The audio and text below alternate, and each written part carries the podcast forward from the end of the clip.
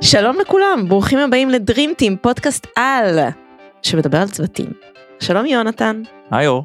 מיד תשמעו אותנו מדברים עם דוקטור דורית דור, אחת הנשים הכי מוערכות בהייטק הישראלי, והאמת שהיה מרתק, אני, אני חושבת שמה שהיה מאוד מיוחד שהיא בעצם אמרה שגם מנהלים וראשי צוותים, ואפילו היא לא תמיד יודעים, אין textbook, צריך ממש לפרוץ את הגבולות, אין שום גבולות ברורים, ופשוט צריך לפעמים לקבוע עובדות בשטח. מה, מה אתה לקחת יונתן מהשיחה?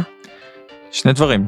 קודם כל את היכולת של uh, מישהי שגדלה במשך 27 שנה ביחד עם החברה, להמשיך ולפרוץ גבולות. ודבר שני, היכולת של אישה שנמצאת באחד מתפקידים הבכירים בעולם ההייטק הישראלי, לדבר בצורה כל כך יוצאת דופן על גיוון והמשמעות שלו בחברות הייטק, פשוט מדהימה. אז לפני שנדבר עם דורית על צוותים, אנחנו רוצים לבדוק איתכם פינה חדשה, פינת הטריוויה, שתעסוק בכל מה שקשור לגוגל וצוותים. מוזמנים לשלוח לנו במייל אם אהבתם או לא, ואפילו להציע הצעות לשאלות. אז יונתן, תתקיד את דורית ואותי. Dream פודקאסט על צוותים. Powered by AppsFlyer. את יודעת, אנחנו אה, מארחים היום אה, מישהי שאחראית על משהו כמו 1500 עובדים, וזה גרם לי לחשוב, גם אצלנו יש אה, בחברה באזור ה-1400 עובדים, עם המון המון אתגרים אה, סביב ניהול. אז לאתגר הטריוויה שלנו היום, רציתי לשאול אה, את שתיכם, שאלה שקשורה בזה, ככה להבין באיזה, באיזה עולם אנחנו נמצאים. מי המעסיק הפרטי הכי גדול בעולם? אני אתן לכם שלוש אפשרויות. מקדונלדס, וולמארט או אמזון. בבקשה. תוריד את יודעת? האמת שלא, זו בחירה קשה, נתת... רגע, אמזון, מקד... פרטי. המעסיק הפרטי. אמזון, מקדונלד.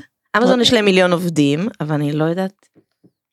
מקדונלד יכול להיות יותר, כאילו, אני הייתי חושבת מקדונלד, אבל כי רק תעשי חשבון כמה סניפים יש, זאת אומרת, נגיד כמה סניפים יש בישראל, תכפילי נכון. בכמה סניפים יש נכון. בעולם. ווולמרט, כן. אז ככה, לאמזון יש מיליון נקודה שש עובדים ברחבי העולם, למקדונלדס יש מיליון נקודה תשע עובדים בעולם, לוולמרט יש 2.2 מיליון וואו. עובדים בעולם. וואו. כן. עכשיו אני לא אני בעצמי לא כל כך מבין איך זה איך זה קורה כי באמת כי זה התפיסה הבסיסית שלי אומרת שמקדונלדס לאור כמות הסניפים שיש בעולם, בעולם. צריכים להיות יותר גדולים. לא, וולמרט זה אמריקאי. יכול להיות שיש לו המון סניפים לוולמרט ותעשה חשבון כמה סניפים יש לו וולמרט יכול להיות שהוא מתחרה די טוב. נכון מאוד אבל הם רובם מרוכזים בארצות הברית. אמ, אבל אתה יודע, גם מדינה, אה, נכון, קטנה. נכון, נכון. אבל באמת יש שם בכל פינה וולמארט בארצות הברית. מעניין מה החברה בישראל הכי, המעסיקה הכי גדולה. זה גם... אה, שאלה מצוינת, בואי נשאיר את זה לפודקאסט הבא.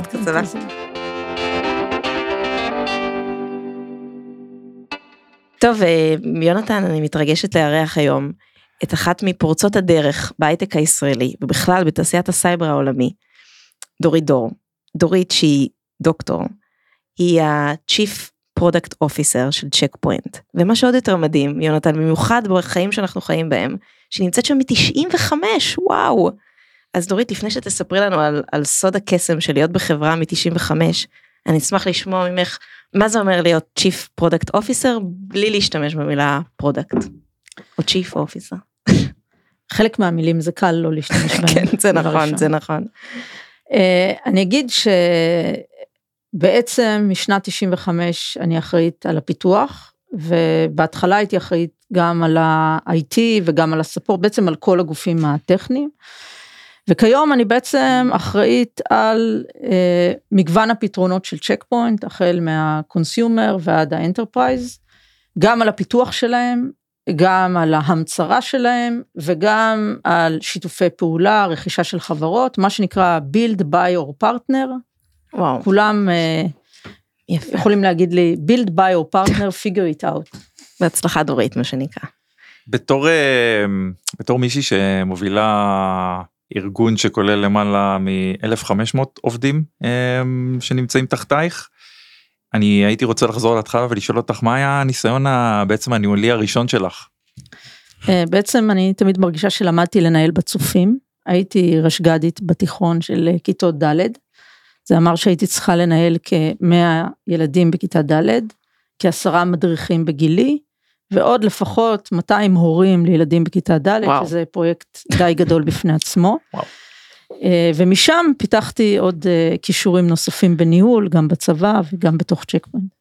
אני חושב שזה אור ואם אנחנו מדברים על זה אצלנו אה, הם, בתוך החברה יש איזה משהו שעושה לי הגבלה מאוד אה, אה, מאוד חזקה לימינו אנו כי כל ההתמקדות היום אה, ברווחת העובד היא מתמקדת לא רק ברווחת העובד אלא גם ברווחת העובד בהקשר של הסובבים אותו.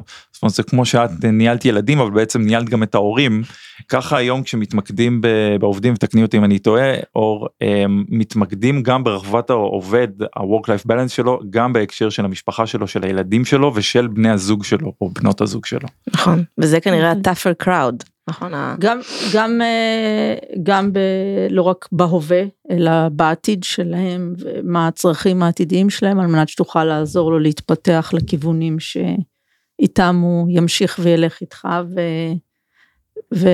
ובכלל, כאילו, מטרתך שאנשים שעברו דרכך יהיו אנשים אה, שעברו הצלחה, גם אם הם, ההצלחה נמשכת מעבר לתפקיד שלהם אצלך.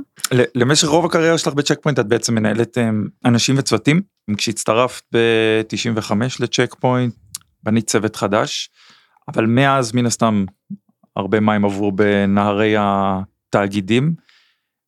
איך לימדת את עצמך הם, אה, לצמוח ביחד עם הארגון ולהגיע למצב שאת מרגישה בנוח עם לנהל כל כך הרבה אנשים ואופרציה כל כך אה, מורכבת. אז אה, קודם כל נתחיל שכשהגעתי לצ'ק פוינט היינו בערך 15. ו... והיום כאמור אני, אנחנו אפילו מעל 1600 אז ככה גידול מאוד גדול וזה לא קורה ביום. ובעצם אחד הדברים שאני גאה בו זה שבצ'ק פוינט אנחנו יודעים לעשות uh, טרנספורמציה תוך כדי אבולוציה.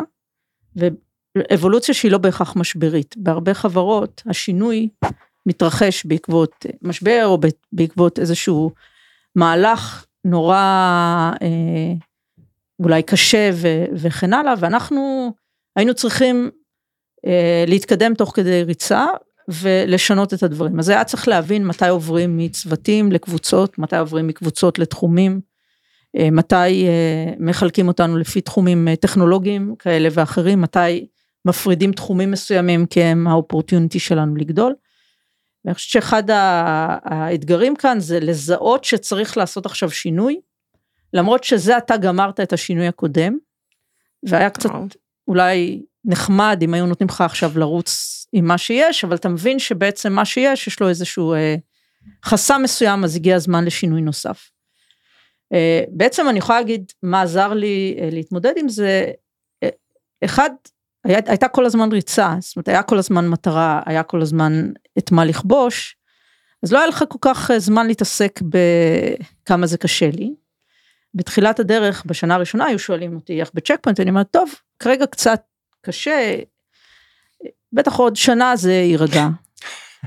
ואחרי שנה אז הפסק, הפסקתי פשוט אה, לומר את המשפט הזה, והבנתי שכך זה החיים, אני חושבת שזה אחת התובנות הניהוליות, זה שתמיד אתה במחסור במשאבים, ותמיד היית רוצה כבר להיות אחרי הארגון הבא שיעזור לך לקפוץ למטרה הבאה, ותמיד חסר לך את מי לשאול, זאת אומרת, זה לא איזשהו מצב משברי רגעי, במידה ואתה מוביל ואתה רץ קדימה, ויש לך כל הזמן אה, מטרות אה, לפניך, אז תמיד אתה באיזושהי מצוקה אל מול המטרות, ועכשיו המטרה היא לא לעסוק במצוקה שבה אתה נמצא, אלא להבין איך מתוך ה...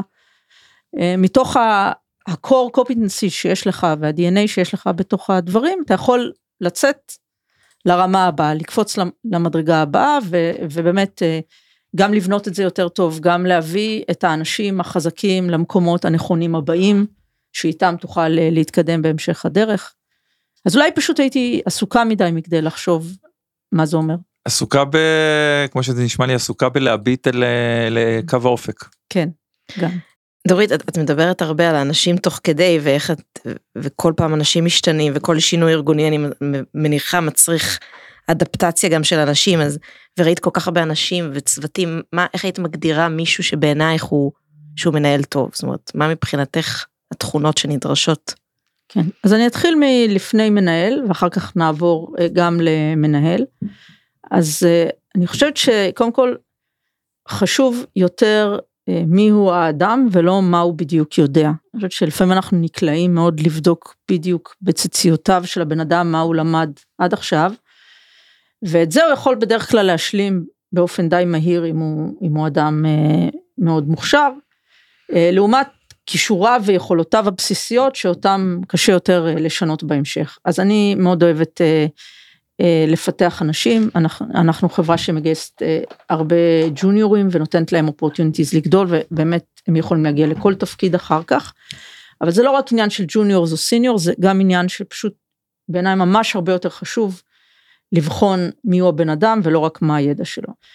בסופו של דבר אה, אני חושבת שאחד הדברים שגם נבעו מהשאלה ששאלת אותי קודם השינוי מתחיל עכשיו בכל רגע בזמן השינוי מתחיל עכשיו, אין איזושהי אבקת קסמים שתלך לחפש אותה ותיתן לך את התשובות, לא מה הטכנולוגיה הנכונה, לא איך לפתור את הבעיה, לא איך לגייס את הבן אדם הבא, אתה צריך ללכת וככה לחצוב בהר ולפתור אה, כל, כל בעיה, ואני חושבת שמי שמבין את זה, וככה יש לו את התושייה ואת האנרגיה לעשות, אז הוא יכול להיות אה, אה, מנהל מאוד טוב. ואת אומרת שאין איזשהו גיידבוק או משהו ש, שצריך ללמוד לבד, אז גם את בדרך, אולי את יכולה לספר איזה משהו שתוך כדי את לימדת את עצמך דברים או נתקלת. אני אספר אה, סיפור מצחיק, פעם ראשונה שהייתי צריכה להציג roadmap להנהלה, אז בעצם אמרתי לעצמי, רגע, איך אני מציגה roadmap, איך, איך נראה roadmap, כאילו, מה, מה הפורמט, ולא כל כך היה לי בעצם את מי לשאול.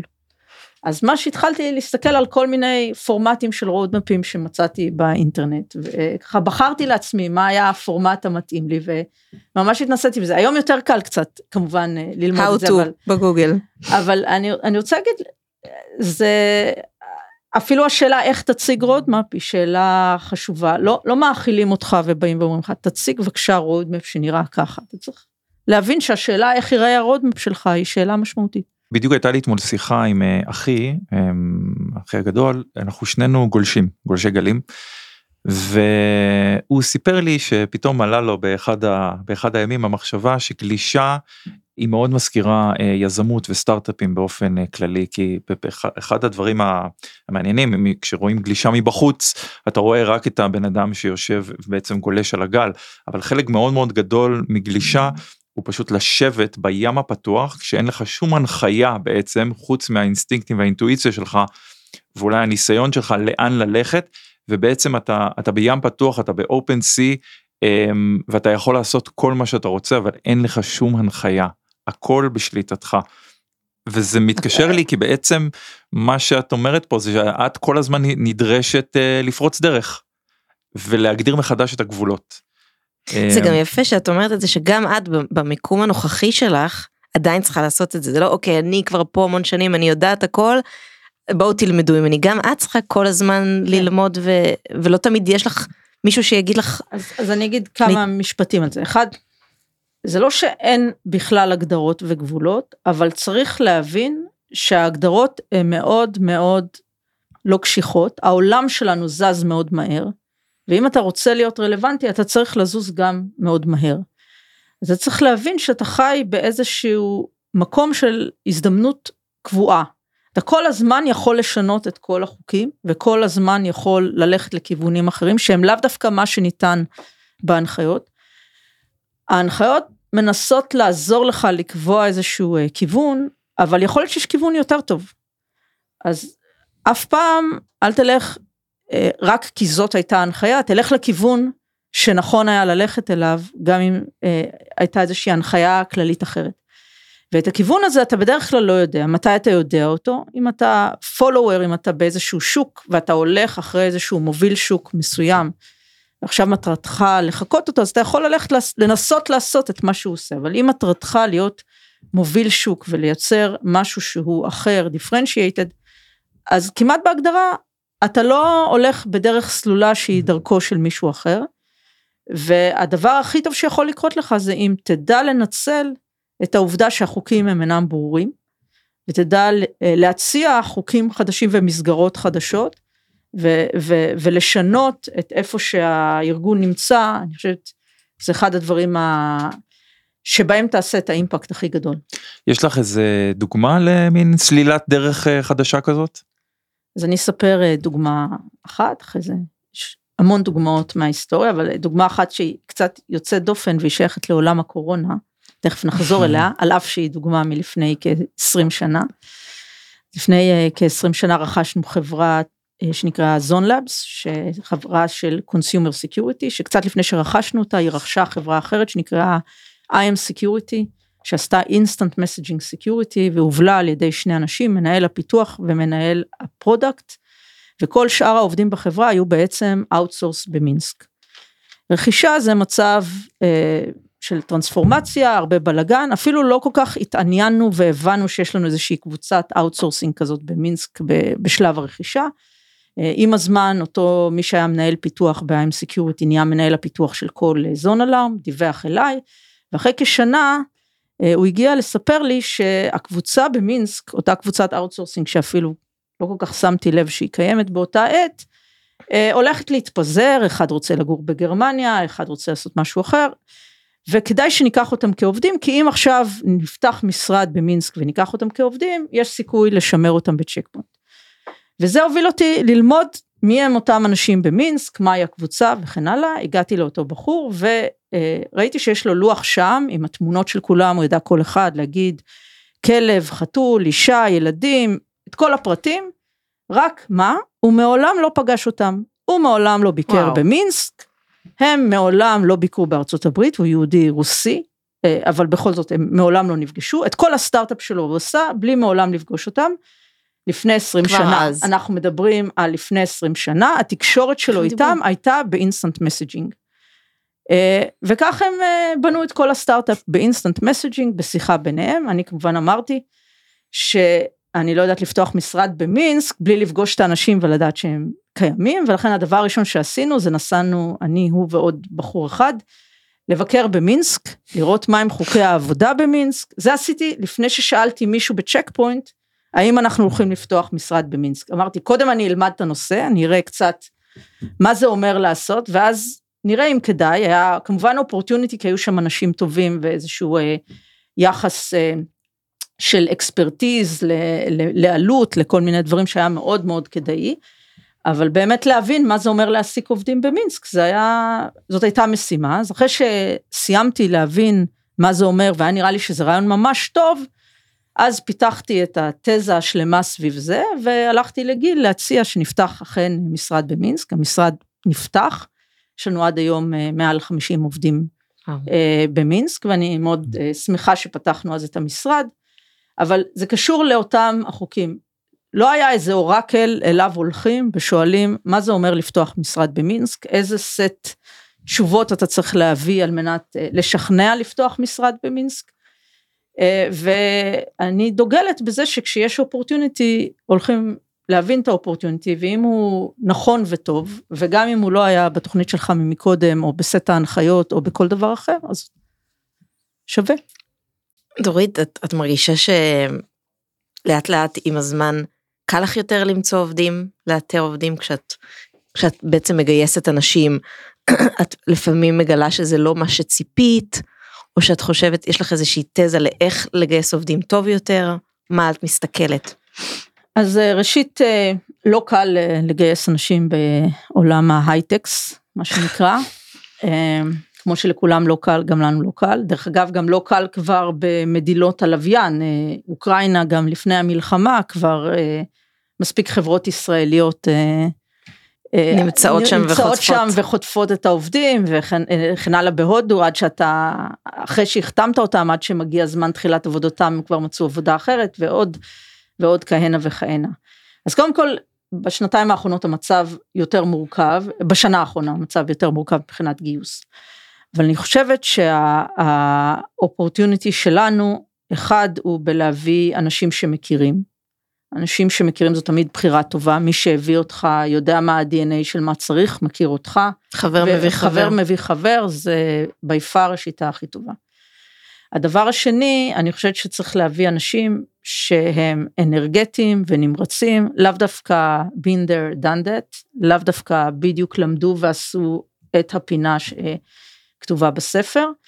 אה, ולכן אני אוהבת לגייס אה, גם אנשים אה, בשלבי התחלה של הקריירה שלהם, וגם אנשים שעשו קריירה לא שגרתית, ולאו דווקא רק אותם האנשים שכולם נלחמים עליהם. יש לנו קורס שנקרא CSA, שנקרא Cyber Security, Checkpoint Security Academy, ושם אנחנו באמת מאתרים אנשים לא לפי מה שהם עשו ולמדו, אלא לפי איזשהו מבחן אה, capture the flag מאוד מאוד מאתגר. ודרך התוכנית הזאת גייסנו באמת אנשים אה, עם רקעים מאוד מאוד יוצאי דופן לתפקידי סייבר ומחקר שהביאו תוצאות ממש מיידיות. כי יש אנשים בעולם שמלמדים את עצמם אה, דיסציפלינות חדשות ויכולות חדשות, ואני חושבת שאם אתה מאתר אותם, נותן להם הזדמנות, הם כוח אדם נהדר.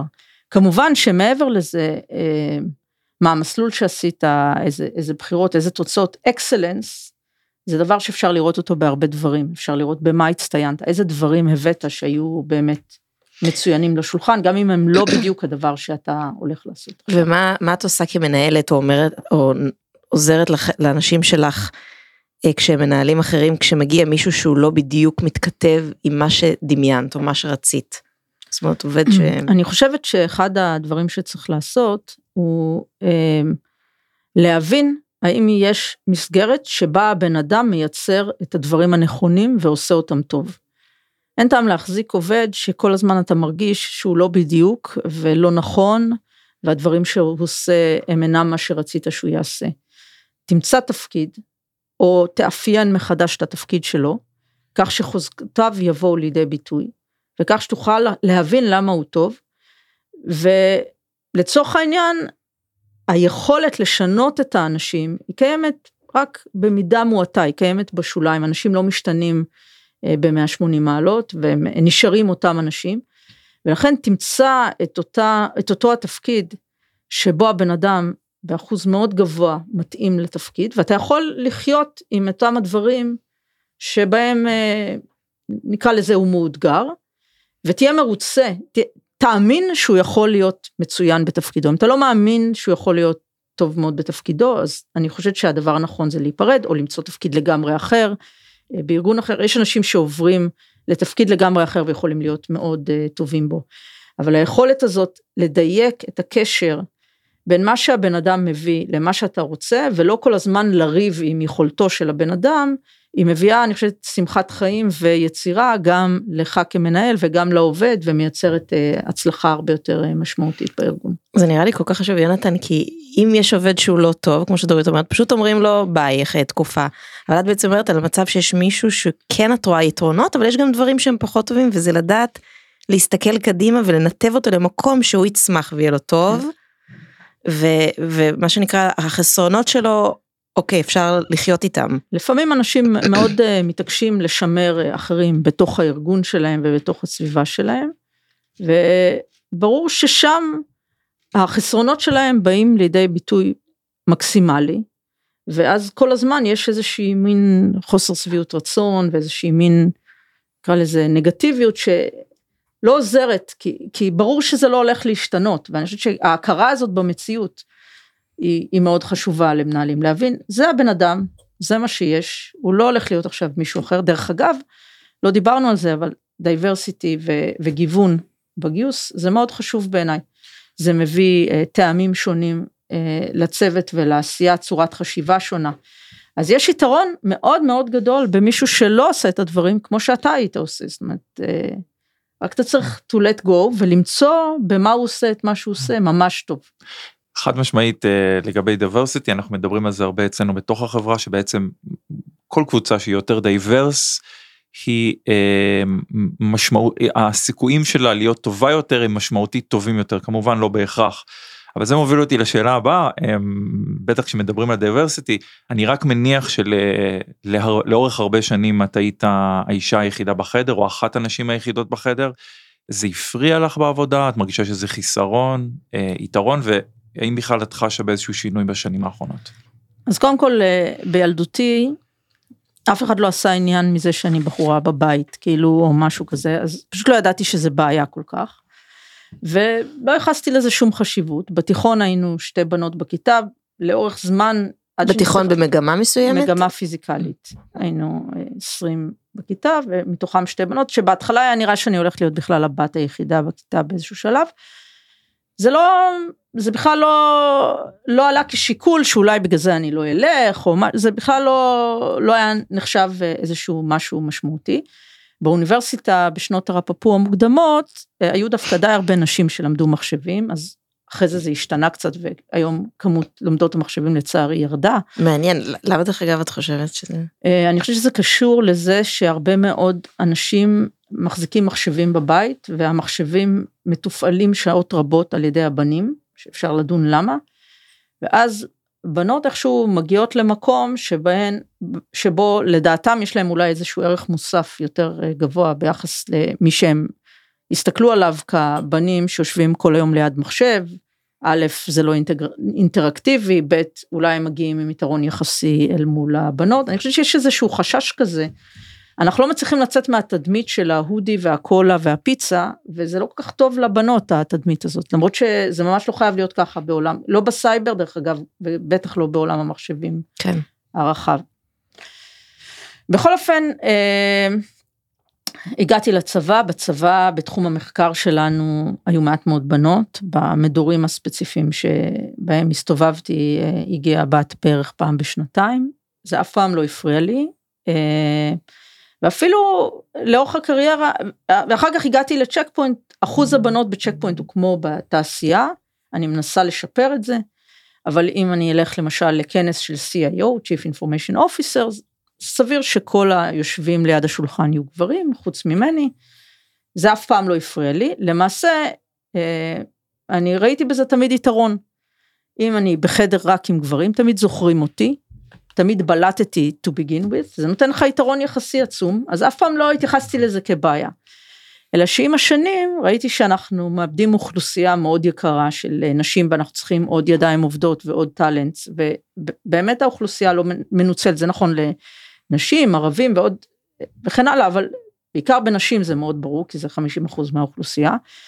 אה, והגעתי למסקנה שאני כן אה, צריכה לעזור להתמודד עם הבעיה וגם ייצרנו כל מיני תוכניות בצ'ק פוינט יש איזושהי תוכנית mentoring שאנחנו עושים לנשים ועוד תוכניות אחרות ויש גם את ארגון שיקוד שאני חברת בורד שלו שמנסה לעודד נשים לתכנת זה מין כזה צופים למתכנתות אני קוראה לזה ואני חושבת שבעזרת הרבה מאוד אינישטיבס אנחנו מצליחים להביא יותר נשים לעולם המחשבים אבל לצערי אנחנו ממש ממש עוד לא באזור חיוג של לא 50 אחוז ולא 40 אחוז ואפילו לא 30 אחוז. אז הדרך היא עוד רחוקה. לא, לא ברור לי למה, אבל נשים מוצאות עניין רב בללכת ללמוד כימיה וביולוגיה, וממש הרבה פחות עניין בללמוד מחשבים, ואני חושבת שנדרש פה איזשהו שינוי תדמיתי בסיסי. כן, זה משהו כנראה שמתחיל, צעיר. בדיוק, זה חינוך בגיל הרבה יותר צעיר, זה, אני חושבת שזה טוב שחברות הייטק מתעסקות בזה, אבל זה משהו שהוא מובנה, כמו שאת אומרת, זה נהיה אחוזים קטנים כבר מכנראה מהתיכון, ובטח מהאוניברסיטה. יש כל מיני תחרויות ארציות כאלה בענייני מחשוב והייתה איזושהי תקופה מאוד ארוכה תחרות שקראו לה סקילס שבני הצעיר השתתף בתחרות התחרות הייתה שונה לכיתות בית ספר היסודי החטיבת ביניים והתיכון לפי גילאים. והייתי מגיעה לתחרות למרות שהיא לא הייתה פתוחה להורים אבל בתור צ'ק פוינט היינו קצת ספונסרים אז, אז הגעתי ו... התחרות שהוא השתתף, ישבתי ככה בשורות הראשונות ליד המורים וכן הלאה, ואז... לחץ קצת על הבן שלך, שואל אותך לשורה הראשונה. לא, לא, ממש, א', הוא זכה במקום ראשון, ברור, לחץ חיובי. וב', לא, ממש לא ניסיתי לייצר לחץ, אבל העלו קבוצות לקבל פרסים. עכשיו, כל הקבוצות בגילאים הצעירים היו ארבעה ילדים, שתי בנות ושני בנים. ואז אמרתי ככה בקול רם בסביבת המורות שישבו קדימה, וואו איזה יופי, כל הקבוצות 50 אחוז בנות. מורה אחת הסתובבה ואמרה לי, לא את לא מבינה. אמרתי מה אני לא מבינה? אמרו חייבו כל קבוצה להיות עם שתי בנות ושני. בנים, או, או יותר בנות, אבל כאילו חייבו לפחות חצי בנות. אז אמרתי, איזה יופי, בטח ייצרנו הרבה בנות לתחום המחשבים. אז היא אמרה, לא, את לא מבינה. הבנות שנאו את זה והבנים שנאו את זה, אבל כיוון שזה היה החוקים, הם צייתו לחוקים. ובכל קבוצה היו שתי בנות, לאו דווקא נעשתה עבודה. אז קודם כל, אה, מה שנקרא, להעביר זקנה את הכביש לא תמיד עובד, זה, זה, זה בדרך, אבל לא, זה, זה לא, לאו דווקא הדבר היחידי, צריך איכשהו כן, אני חושבת, לייצר איזושהי אהדה לנושא, זאת אומרת, זה לא רק ללמוד תכנות, זה צריך להיות משהו יותר מזה.